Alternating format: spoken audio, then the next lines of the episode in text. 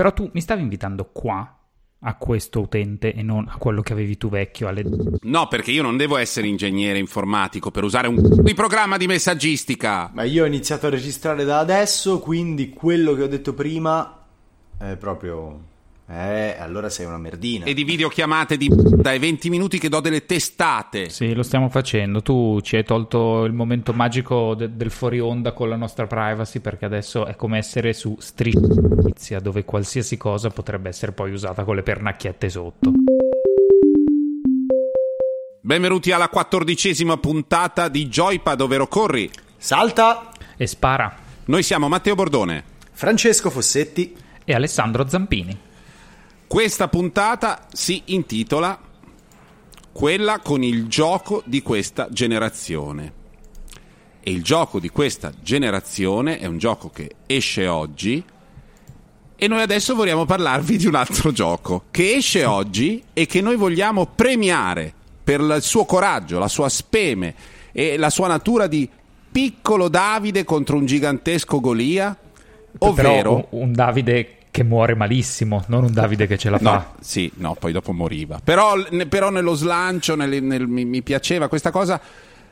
Is o wise, non lo so, Memory of Selseta. Celce... Ma che cos'è sto gioco? Ma io non ne so niente, Zampa. Cos'è sto gioco? Allora, diciamo che è un po' più vicino alle mie corde di 15 o 20 anni fa, è, fa parte di una serie di giochi di ruolo con anche un'abbastanza mm, forse nutrita, forse no, uh, nicchia di, di fan.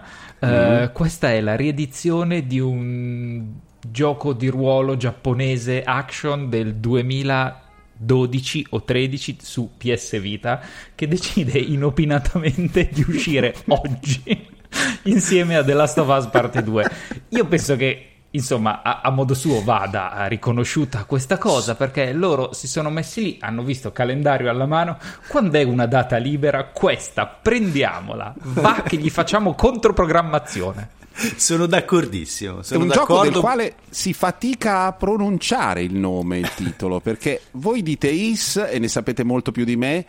Secondo me è Wise, perché è Is con la Y? E Ma poi... io, io, mi accodo a Zampa. Mh, mm, la, Zampa la motivazione più. è ho sempre detto Is.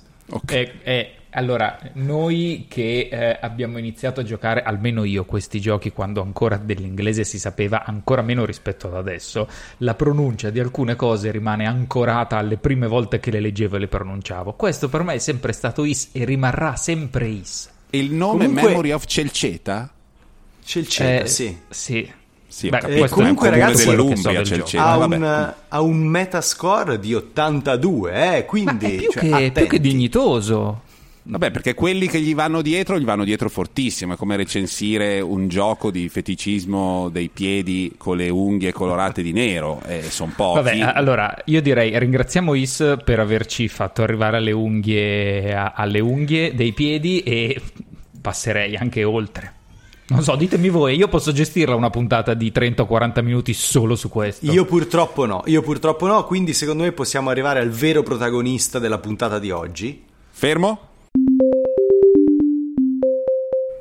Il gioco dell'anno, il gioco di oggi e il gioco della generazione è l'ultimo colpo in canna di Sony. No, non lo so se vogliamo tenerla ancora più lunga. No, è The Last of Us parte seconda che esce oggi e che stiamo aspettando e che arriva come un'oasi nel semideserto di questo periodo di lockdown, coronavirus, quarantene, eh, crisi, eccetera, in cui se vogliamo dedicarci ai giochi grossi. Alla fine dell'anno scorso è arrivato Death Stranding, poi è arrivata Nintendo a darci la serenità e questa specie di d- droga tossica eh, per Switch durante la quarantena e poi è arrivato un giocone. Che è appunto The Last of Us Parte 2, eh, l'ultimo titolo sviluppato da Naughty Dog e Matteo preparati, tu dicevi se vogliamo tenerla un po' più lunga, in realtà per come è fatta la puntata prima di iniziare a parlare del gioco dobbiamo parlare tutto del contesto. Infatti Mm-mm. Zampa questo perché blocco noi, l'aveva... Perché a noi piace così, uno uh, riceve la notifica del podcast uh, con, uh, immaginandosi che si parli di The Last of Us e noi lo facciamo ma dopo che gli abbiamo triturato e l'abbiamo tenuto sulla corda per una vita.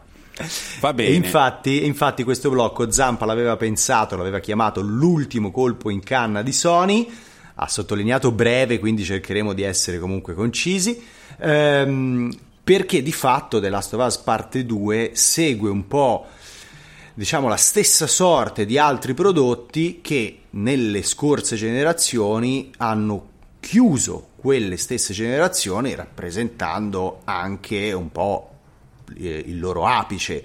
Eh, guarda caso, nella scorsa generazione, quindi proprio alla fine del ciclo vitale di PlayStation 3, era toccato proprio al primo The Last of Us, mm. che già guardava con un occhio a questa gen. Ehm, mm. E che appunto, insomma, forse rappresentò anche non solo eh, il, il, um, l'ultimo capolavoro di quella generazione, ma anche il recupero, perché Sony era un po' in affanno rispetto a Microsoft, rispetto all'Xbox 360 e con gli ultimi capolavori è riuscita all'epoca a chiudere un po' il gap, diciamo. Il... Diciamo che eh, storicamente le generazioni di Sony durano quanto l'intero ciclo di vita della, della, console, a differenza di Microsoft che nell'ultimo anno, gli ultimi due anni, eh, tende un po' a mollare il colpo e concentrarsi sul, sul, passo, sul, passo, successivo. Sony da sempre ha sempre sfruttato la sua console fino, fino, alla fine. Nella prima PlayStation, anche se non era un gioco suo ma di, di Squaresoft al tempo, uscì Final Fantasy IX praticamente negli ultimi, negli ultimi mesi di, di, vita della console e fu un gioco enorme. Nella 2, eh, praticamente pochi mesi prima del primo Uncharted, uscì God of War 2 tra l'altro sì. di, mm, Cory, di Cory Barlog, che è lo stesso che poi è ritornato a fare eh, il nuovo God of War, e poi eh, PlayStation 3 con uh, The Last of Us. Quindi, insomma, diciamo che è un po' un, uh, anche un modo di, di, di, approcciare il ciclo di vita della console da parte di Sony che è un po' più completo e soprattutto punta a massimizzare al massimo la diffusione del, de, della macchina fino alla fine.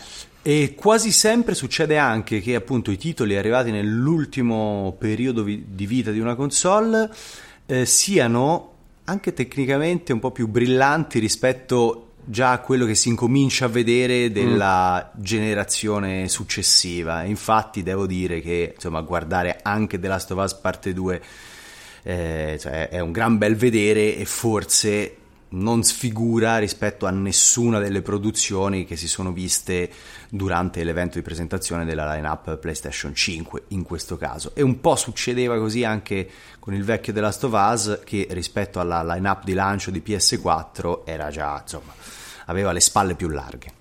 Bisogna dire che è, una, è un'ultima spremitura della pianta che ormai conosci perfettamente e poi estrarre il succo migliore. Dall'altra parte c'è sempre il tempo che stringe molto più del solito perché devi uscire per l'uscita della console, perché hai dei contratti stringenti, ci sono a volte delle differenze di chipset, di, eh, ci sono degli altri intenti perché spesso quando c'è una nuova console lo studio che si mette a sviluppare per la nuova console deve rendere evidenti le caratteristiche tecniche, cosa che nel realizzare The Last of Us 2 eh, Naughty Dog non, non ha assolutamente dovuto fare, lo ha fatto perché gli serviva, però all'inizio della vita di una nuova console c'è sempre un elemento spettacolare in più e c'è un pochino meno profondità perché mh, ah, ovviamente sto, stiamo dicendo a spanne, però tendenzialmente ci si concentra molto sulle differenze, sul gradino e il gradino è molto facile che sia un gradino tecnico, di fatto certo. di numeri e non di profondità di scrittura, perché quello invece ha a che fare con... Eh, con squadre navigate, autori ispirati e gente che è capace, come è il caso di, di Drachman e dei suoi. E, ehm, bene, l'abbiamo detta questa cosa dell'ultimo colpo in canna di Sony prima della PS5? L'abbiamo detta? Se pensate che si stia parlando per, di, si stia per parlare di The Last of Us Parte 2, sbagliate. vi sbagliate di grosso, perché bisogna parlare di chi ha fatto The Last of Us Parte 2. Almeno secondo la volontà, insomma, ferrea di Zampa. E allora è arrivato il momento in questa puntata di Joypad, che lo ricordiamo è sempre quello di Corri. Salta. E spara. Mi hai preso alla è arrivato il momento Matteo. di parlare di quelli di Naughty Dog. Io degli inizi di Naughty Dog che sono indicati nella scaletta di Zampa non so niente. Io prima di Crash Bandicoot non so una mazza. Devo andare su Wikipedia? Uh, potresti, oppure ti posso dire io che uh, da quando è nata Naughty Dog a quando hanno pubblicato Crash Bandicoot sono passati 11 anni. 11 anni in cui Andy Gavin e Jason Rubin, Rubin che poi uh, andò in THQ quando THQ non è che se la passasse benissimo. Sì. eh, programmarono e svilupparono giochi partendo dall'Apple II e passando per, eh, per Amiga e anche Mega Drive. All'inizio pubblicati un po' per conto loro un po' da Baudeville passarono poi a Electronic Arts e fino ad arrivare alla fine con, eh, con Crash nel 96 su, su PlayStation tra l'altro da lì in avanti eh, non lo so a me la, la carriera di Naughty Dog ha sempre ricordato molto Harry Potter cioè partono dalla roba un po' così scanzonata, mano a mano salgono di tono, perché dopo Crash ci fu la trilogia di, mm, di Jack, Jack Dexter, Dexter. dopo Uncharted e poi The Last of Us. Quindi adesso secondo me con The Last of Us siamo, parte 2 siamo tipo a, a metà tra il principe mezzo sangue e i doni della morte. Mi, mi sembra un parallelismo, un mi sembra po' un verso il parallelismo prigioniero di. Azkaban. Sì, sì, mi piace, mi piace. Bello, sono questa- cresciuti loro col pubblico e sono partiti da 1985 Matt Jam per Apple II. Sì, allora di quella, di quella formazione è rimasto, è rimasto abbastanza poco perché Vabbè, il vabbè. passaggio tra PlayStation 2 e PlayStation 3 ha visto sia Gavin che Ruby andar via, Rubin andar via e arrivare Evan Wells, mi sembra. Ma qui E- sono delle pezzate, sono, questi sono dei tempi talmente dilatati che può inserirsi anche il tristo mietitore qua. Eh? Ah, cioè, beh, certo, cioè, stiamo parlando di decenni di gente che è attaccata alle macchine a smacchinare sulle anche, tastiere anche un meccaniche. Hauser è andato via da Rockstar, quindi può succedere tutto. Appunto. Eh, C'è anche da dire che nella prima parte del ciclo, cioè della loro vita produttiva, hanno proprio sono proprio passati da un brand all'altro, cioè dismesso Crash sono passati a Jack, dismesso Jack, eh, Jack and Dexter sono passati ad Uncharted. Uncharted e e The Last of Us sono i primi brand che un po' si intersecano, perché comunque tra il primo e il secondo The Last of Us ci sono stati due capitoli di Uncharted, diciamo, il 4 e poi l'eredità perduta. Ehm, anche quello però è un capitolo chiuso, eh, non si sa se sarà chiuso The Last of Us se vorranno raccontare altre storie ambientate in quell'universo, in quel mondo. Ehm, stanno già guardando il al futuro e io spero un po' che nella prossima generazione si veda anche una nuova IP da parte di Naughty Dog. Non Ah, so se è una speranza comune. Eh beh, ormai Uncharted hanno detto che non sono contenti del- dell'approdo, non, non vogliono raccontare più storie di quel, in quell'universo e quindi io vorrei un'altra nuova IP. Sì, anche perché è vero che c'è stata questa... cuore. Ma io ho smesso di piangere da 5 minuti, ma già devi rompere le palle con un'altra IP. Beh, si guarda No, sempre più al che futuro. altro ah, bisogna vedere anche che traiettoria prendono, perché da qui al passo alla roba melanconica con gente oppressa che sta morendo malissimo di qualcosa ed è solo disperazione e distruzione è un attimo, eh.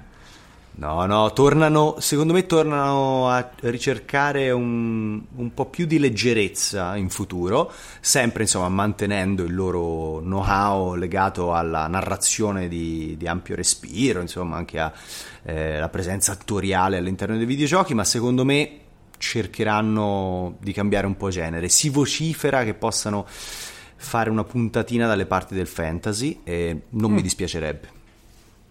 Bello, Abbiamo parlato bello. più che a sufficienza del passato di Naughty Dog.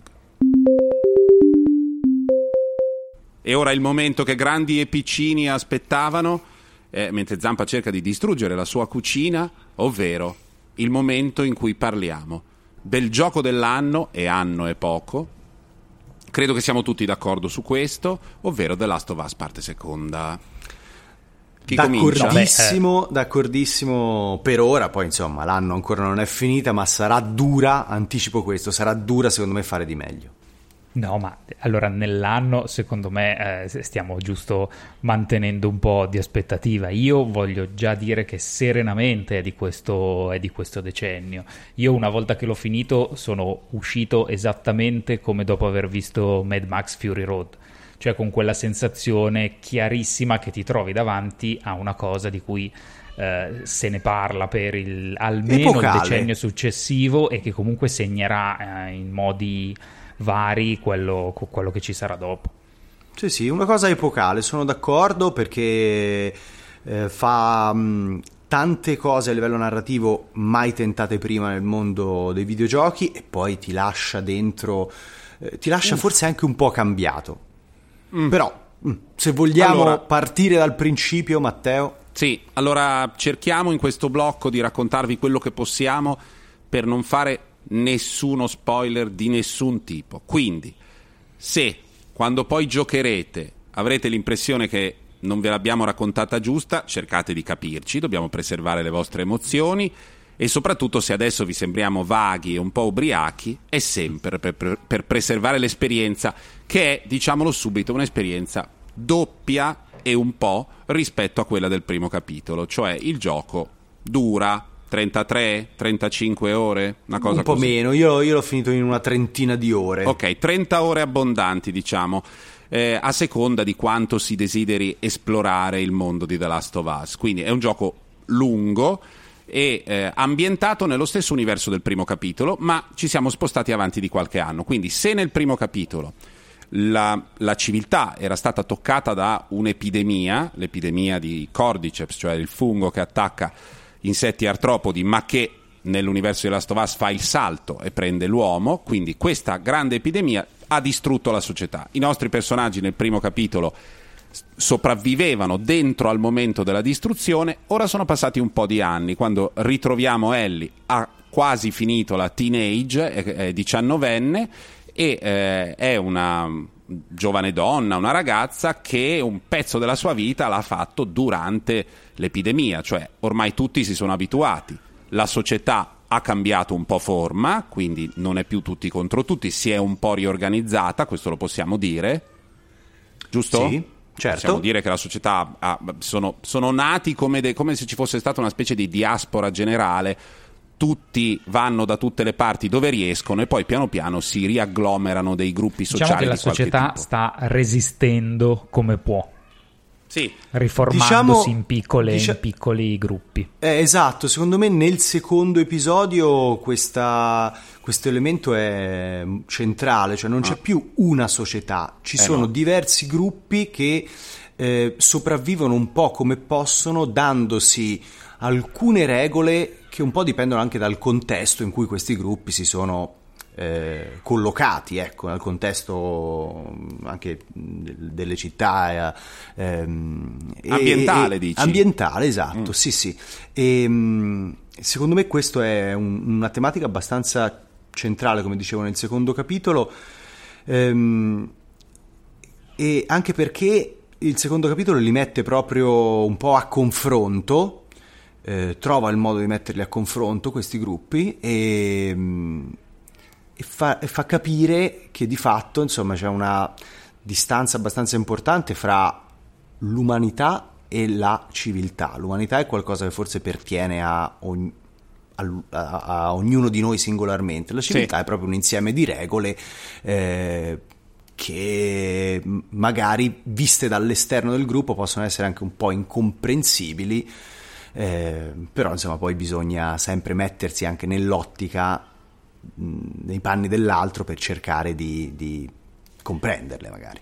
Sì, so. appunto, ribadisco, parliamo così non perché abbiamo una pistola puntata, ma perché non dobbiamo fare spoiler, esatto. è complicatissimo, esatto. essendo stati immersi per ore e ore, avendone parlato tra di noi per un sacco.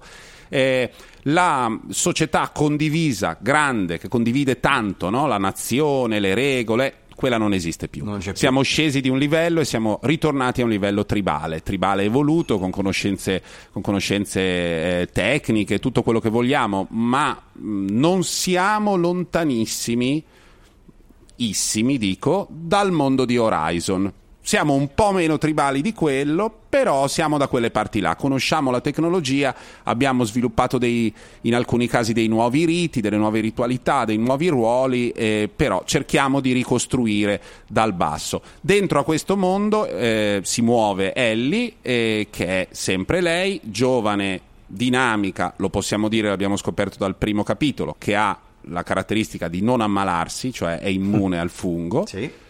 Ehm, omosessuale e ehm, diciamo determinata come era nel primo capitolo e allo stesso tempo un po' segnata da alcuni eventi. Dal, da questa nuova società eh, così divisa, separata, dove ci sono sempre comunque i sani e gli infetti, quindi i sani tutti organizzati in questi nuovi modi, gli infetti che sono sempre gli infetti e fanno brutto. Da questo, senza spiegarvi bene, scaturisce il tema, diciamo il, il torrente eh, che scorre lungo tutta la storia, che è l'odio e il desiderio di vendetta.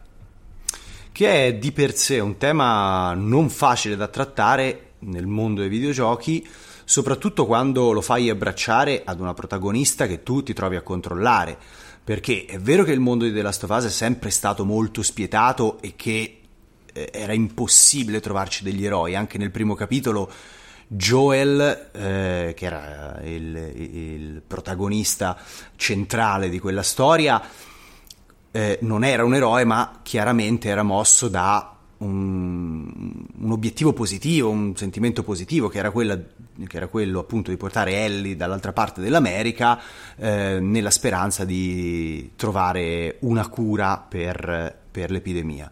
E qui invece il, quello, il, sentimento che muove la protagonista è un sentimento, come diceva Matteo, di, di odio che non necessariamente il giocatore si trova ad abbracciare e quindi mm. c'è un'operazione insomma non facile da fare perché no, infatti eh... Eh, qua gli sviluppatori hanno fatto probabilmente l'unica cosa saggia che potevano fare e cioè se ne sono tenuti alla larga hanno tolto qualsiasi tipo di, di, di, giudizio, di giudizio, su quello che, sposta, quello che sposta Ellie, lasciando semplicemente decidere probabilmente a chi gioca, in base alle azioni che le fanno compiere, se condividere, abbracciare appieno questo, questo sentimento oppure sviluppare una sorta di, di distacco, diciamo, distacco su quello. Esatto. Mm la, la, il meccanismo, la dinamica tra spettatore, diciamo così, e personaggio è simile a quella di Tony Soprano, se avete visto I Soprano,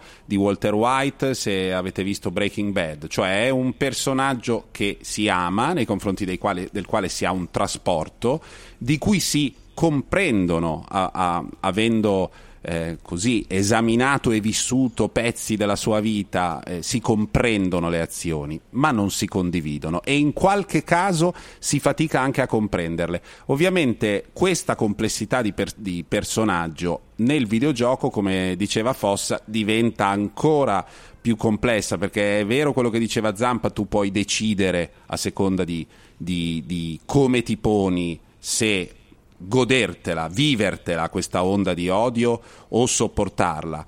In ogni caso sei portato a comportarti come si comporta Ellie, a vivere il suo carattere, il, il, suo impeto, la sua indole di questo momento, quello raccontato in questo gioco, che è molto violento. È molto violento, lo diciamo subito, ma è molto violento sempre con una ragione. In questo gioco non esiste un elemento arbitrario che sia uno nel senso che per esempio anche la eh, rappresentanza dei generi, delle varianti identitarie più diverse dell'umanità non è mai ehm, segno opportunistico di una cosa che fai perché la devi fare, perché sono, se, se, ne discute, quindi è giusto includere i personaggi LGBT e allora li metto un po' come se fossero un condimento. No, no, qui c'è proprio il desiderio di abbracciare personaggi che hanno sfaccettature in più, che sono più complessi nel modo in cui si interfacciano con la società e le società del gioco e in assoluto tra di loro e quindi si creano relazioni che sono, che sono meno tradizionali, meno prevedibili, più liquide e, e migliori dal punto di vista narrativo. E non vengono soprattutto mai spiegate, mai non c'è il momento in cui si portano avanti queste istanze in qualche modo, come dicevi. Sono così semplicemente perché sono così quei personaggi ed è giusto che si comportino in quel modo. Mm, vogliamo parlare della bellezza del gameplay di questo gioco? Io guarda, un, un, giusto un minuscolo appunto, uh, anzi neanche un appunto, ma un, un certificare eh, il tipo di lavoro che ha fatto Naughty Dog proprio su qualsiasi livello ed era proprio riferito a eh, un po' uh, il tipo di interazione che c'è tra il giocatore e, il, e, e Ellie. Una de- delle critiche che hanno, che gli hanno fatto in tempi recenti, soprattutto verso Uncharted, era questa specie di scollamento tra eh, il fatto che loro fossero dei personaggi positivi, soprattutto in Uncharted, anche un po' scanzonati e cazzoni, al fatto che facessero di fatto delle stragi totali e uccidessero chiunque gli si perasse davanti. Ora, al netto del fatto che potrebbe essere anche una, una critica un po' pretestuosa, qua a me è sembrato elegantissimo il modo in cui invece hanno, sono riusciti a mantenere quella parte ludica, che è sempre quella un po' delle sparatorie, delle, sì. delle infiltrazioni, ma hanno, dato, hanno provato a dare a, a, livello narrativo più peso ad ogni singola morte, trasformando questi NPC in, cioè, cioè persona- eh, i soldati random che incontri in personaggi e persone soprattutto vere. Ognuno di loro ha un nome che è sempre diverso, eh, tendono a spaventarsi se prima partono in dieci a fare una battuta di caccia e poi tu mano a mano li uccidi e, e, loro a un certo punto nei dialoghi tra di loro si spaventano sempre di più, si sentono braccati esattamente come tu ti senti braccata all'inizio, eh, si chiedono dov'è il loro compagno, si chiamano per nome e è logico che questo non, va, uh, non fa cambiare il modo in cui tu giochi, però tende a farti empatizzare un po' di più con loro e almeno nel mio caso io qualche ho, ho, fatto molte più sezioni in cui cercavo semplicemente di evitarli proprio perché eh, a modo suo un po' hanno cercato di riversare il peso delle, de, delle uccisioni che fai su, sul giocatore e non lasciarla una cosa che invece scorre via in maniera così semplice come era prima Ora, Zampa stava introducendo appunto anche quello che dicevi tu Matteo, il, le, le meccaniche di gioco, come si gioca, però prima di passare al gameplay io forse eh, giusto un paio di accenni per chiudere diciamo, la parte relativa alla narrazione ovvero che rispetto al primo capitolo sono cambiati molto i ritmi del racconto.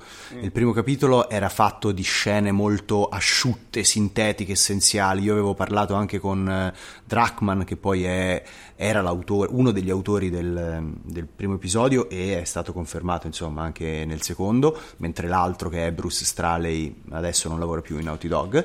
Ehm, e all'epoca lui... Eh, diceva proprio di aver lavorato sul rimuovere quanto più possibile dalle scene di intermezzo eh, per lasciarle proprio condensatissime, mentre stavolta i tempi sono proprio molto dilatati, eh, si racconta, il racconto cioè, si prende molti spazi, si allunga ehm, e cambia anche proprio la, il modo di eh, l'incedere perché il primo capitolo era il racconto di un anno, qui invece la, lo, lo, spazio di tempo che viene raccontato è tutto eh, condensato in una manciata di giorni, ecco, diciamo. Mm. E, ehm, e, poi, vabbè, mh, mm, giusto un, un, giudizio di massima, eh, secondo me è un racconto proprio che ti, ti entra sotto pelle piano piano, si svela poco a poco, quasi come Mm, se continuassero a mettere dei piccoli pezzettini di un puzzle che di volta in volta ehm, ti fa scoprire dettagli nuovi e poi è un racconto comunque che ti lascia distrutto, ti lascia completamente distrutto a interrogarti anche su alcune delle tue ca- categorie etiche, secondo me. Sì, c'è in questo gioco, e quella cosa che colpisce di più nel corso del, dell'esperienza, una moltitudine di emozioni e una moltitudine di toni e di registri mm. e di generi che è veramente inedita perché c'è la tragedia greca, l'otto volante, Indiana Jones, il survival horror, la commedia romantica, ehm, il documentario naturalistico, cioè c- esistono una quantità di momenti, di emozioni, di generi eh, che sono rari perché poi ciascuno colpisce, cioè i momenti dove c'è divertimento eh, tra le persone, si respira un, eh, così, un sentimento dolce di, di, amicizia, di vicinanza, d'amore, sono vivissimi e sono molto intensi, i momenti di rabbia pura lo sono altrettanto, quando c'è da spaventarsi a volte ci si spaventa pesantemente, eh, è un gioco che a tratti fa digrignare i denti, le persone meno sensibili avranno probabilmente un momento di pianto, meno sensibili no, ma insomma che, che, fanno più fatica a mettersi a piangere una volta, il massimo Mostri, della commozione... aridi, senza un cuore, o, no, non, o con un cuore senza... di pietra. Se magari li espr- esprimono, fanno più fatica a esprimere, direi uno, meno di uno, farsi delle domande, più di quattro, cioè arrivati a quattro, farsi qualche domanda, sempre perché... Attenzione, adesso c'è la discriminante importante. Se avete dei figli, ah. se avete delle figlie femmine, comunque potete alzare il numero di pianti di almeno 3 o 4 unità. sì, prima Io di sono a 4, prima di, di, No, no, ma tu zampa puoi. Ehm, perché noi vediamo questo lato dolce, poi conosciamo il lato canaglia e vanno più o meno a pari. Dal punto di vista del gioco, in alcuni momenti è abbastanza eh, vicino a Metal Gear Solid. All'infiltrazione dici? Beh, sì, sì. C'è, c'è, anche tanto stealth in, in, in, eh, nel linguaggio videoludico viene identificato così. Eh, però complessivamente, insomma, è un po'. Eh, No, nel senso gioco... che anche lì c'era questa cosa, no? nell'ultimo Metal Gear Solid c'era, c'era, stata questa umanizzazione dei personaggi, caratterizzazione più profonda, eccetera. È come se avessero preso quelli di Naughty Dog un po' il meglio da tutto, perché nel primo capitolo sì, esisteva il mondo della... C'era lo stealth, ma difficilmente eh, erano interi palazzi da affrontare capendo da dove entrare, avendo diverse strategie. Cioè qui eh, l'equilibrio fra la parte più prettamente narrativa ehm, romanzesca, cioè, è anche un mm. romanzo di formazione, eh, sia tragedia greca che romanzo di formazione, tutto quanto. Quella parte lì e il gioco sono talmente equilibrati che finito di giocare non ti ricordi solo i pianti, non ti ricordi solo i momenti di grande emozione, grande commozione, ma ti ricordi anche delle mezz'ore, delle ore di gioco in certi ambienti che sono disegnati, realizzati in maniera impeccabile ma e, e ricca. Sì, sì, si entra e si esce dalle cutscene con uh, grande eleganza, quasi senza accorgersene, e quando ci si trova fisicamente a giocare eh, sì, il gameplay è molto teso, eh, c'è sempre insomma, una richiesta di eh, attenzione costante da parte del giocatore, eh, tutti i sistemi sono ottimamente integrati, quindi l'obiettivo è quello di eh, superare insomma, queste zone mh, solitamente piene di nemici che possono essere nemici umani eh, o, o, infetti, ehm, un po' tirando fuori il meglio dalle risorse che l'ambiente stesso ci dà, quindi c'è una fase di esplorazione, scoperta dell'ambiente per trovare dei materiali, materiali con cui poi è possibile eh, forgiare o insomma, costruire eh, molotov, silenziatori, che permettono appunto di, di eh, eliminare le minacce in diverse maniere, quindi c'è un po' di esplorazione, un po' di infiltrazione silenziosa, un po' di azione e si passa dall'una all'altra senza soluzione di continuità, è tutto, tutto molto fluido eh, e piacevolissimo. E la varietà anche del, delle meccaniche di gioco secondo me è impressionante, forse è una cosa che un po' al al primo capitolo mancava. Arrivavi ad un certo momento in cui gli scontri nel primo capitolo non ti davano più eh, entusiasmo, più soddisfazione, mm. non, non, ti davano una sensazione di novità e quindi le affrontavi solo per arrivare alla scena di intermezzo successiva che mh, eri sicuro sarebbe stata mh, molto di soddisfazione. Certo. Esatto. E invece qua dura il doppio, come dicevi tu, del primo capitolo, dura 30 ore e per 30 ore ogni singolo scontro è soddisfacente, un po' perché appunto il gameplay è estremamente vario e un po' perché le aree sono disegnate in una maniera incredibile, diversificate, realistiche, ogni volta ti sembra di fare comunque qualcosa forse non diverso nella sostanza, però che ha, eh, che è, che ha un, qualche elemento nuovo rispetto a quello che hai fatto nelle 10, 15, 20 ore precedenti. Anche perché il ritmo e la varietà delle, delle situazioni spesso ti porta. Nel primo era, c'era un'alternanza quasi quasi uno a uno tra uh, l'incontro con uh, una, una, situazione con gli infetti, poi una situazione con gli umani e poi di nuovo gli infetti. Vero. Qua invece la varietà è tale che si continua a cambiare e soprattutto si passa da una scena di infiltrazione a una dove si deve, dove si deve scappare, a una dove si deve combattere per forza e poi ti puoi di nuovo nascondere. E, um, forse mh, è, è, il caso di dirlo con, con chiarezza estrema. Uh, è, un gioco colossale, ma colossale nel senso che eh, è difficile immaginare un, uh, un, aumento qualitativo e quantitativo da un secondo capitolo rispetto al primo. Io a mia memoria non me ne ricordo un gioco che andando al numero 2 possa così tanto ampliare e migliorare il precedente che già era un gioco grosso. Uh, la varietà delle situazioni, i livelli, uh, l'ampiezza di certe, di certe, aree, il fatto che uh, alcune zone siano sviluppate solo per aumentare l'immersività della, di, quel contesto, dove magari voi andate a cercare per 5 minuti in un cassetto di uno spazio di coworking e non c'è niente, perché è giusto che non ci sia niente, non c'è il forziere come in Final Fantasy VII Remake, non c'è una fava perché hanno già ra- raccolto tutto. E tu comunque sei andato là a cercare qualcosa perché hai trovato quello, quello spazio e volevi scoprire com'era quell'angolo di mondo.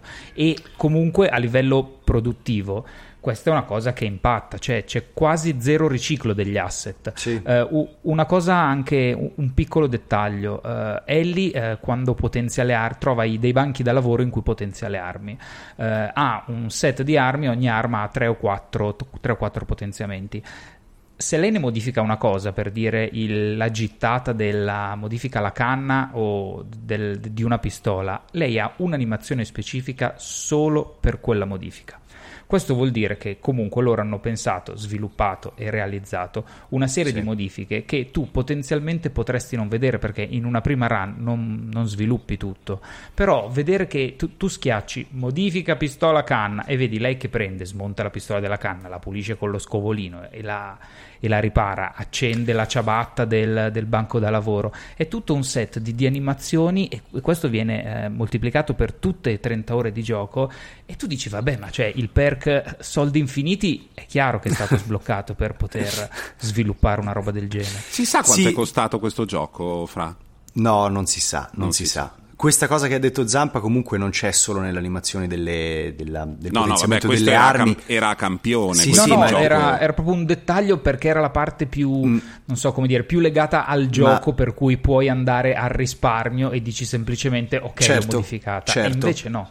Però è bello che ci sia anche nel mondo di gioco proprio tanto contenuto completamente, chiamiamolo opzionale, nel senso che proprio il giocatore potrebbe non imbattersi, non passare in alcune stanze, non imbattersi in alcune storie, se, chiamiamole secondarie, anche se poi non sono a livelli delle side quest classiche di, di tanti altri giochi che, che eh, ti vengono eh, indicate appunto da un'icona, eh, però può capitare appunto che ci siano dei palazzi completamente facoltativi da esplorare, al cui interno ci siano storie nascoste di narrazione esplicita o implicita, quindi eh, documenti che tu trovi che ti raccontano le storie tragiche di chi non è, so- non è sopravvissuto all'infezione, ma anche una appunto, narrazione implicita eh, legata al posizionamento di certi corpi. È un, è un mondo veramente pieno di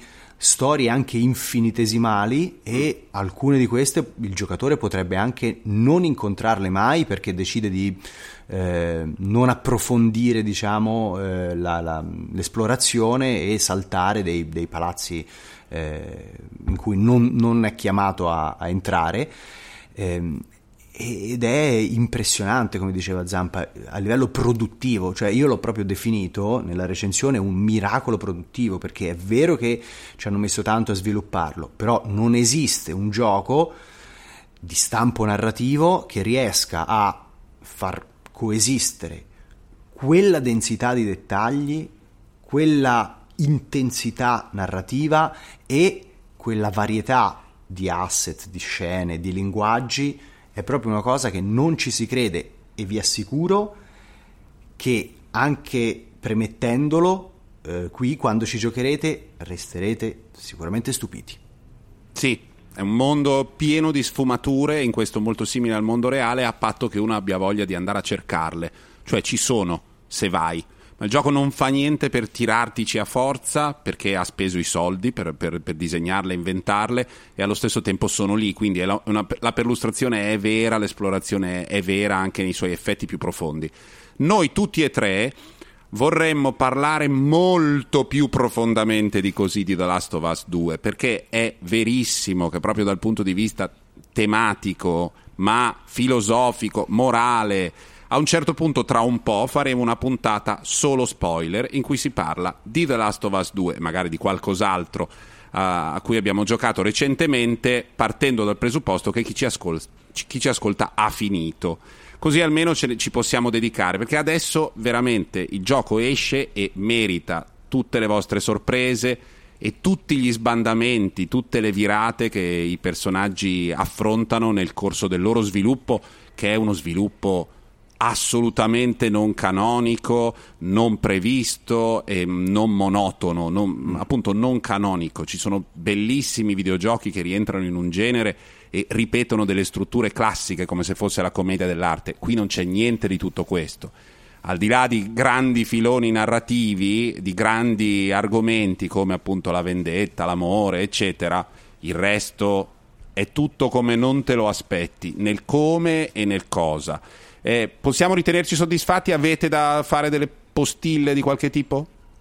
Beh, possiamo anche tenerle per quando poi ne parleremo dopo che la gente ci ha giocato. Sono d'accordo.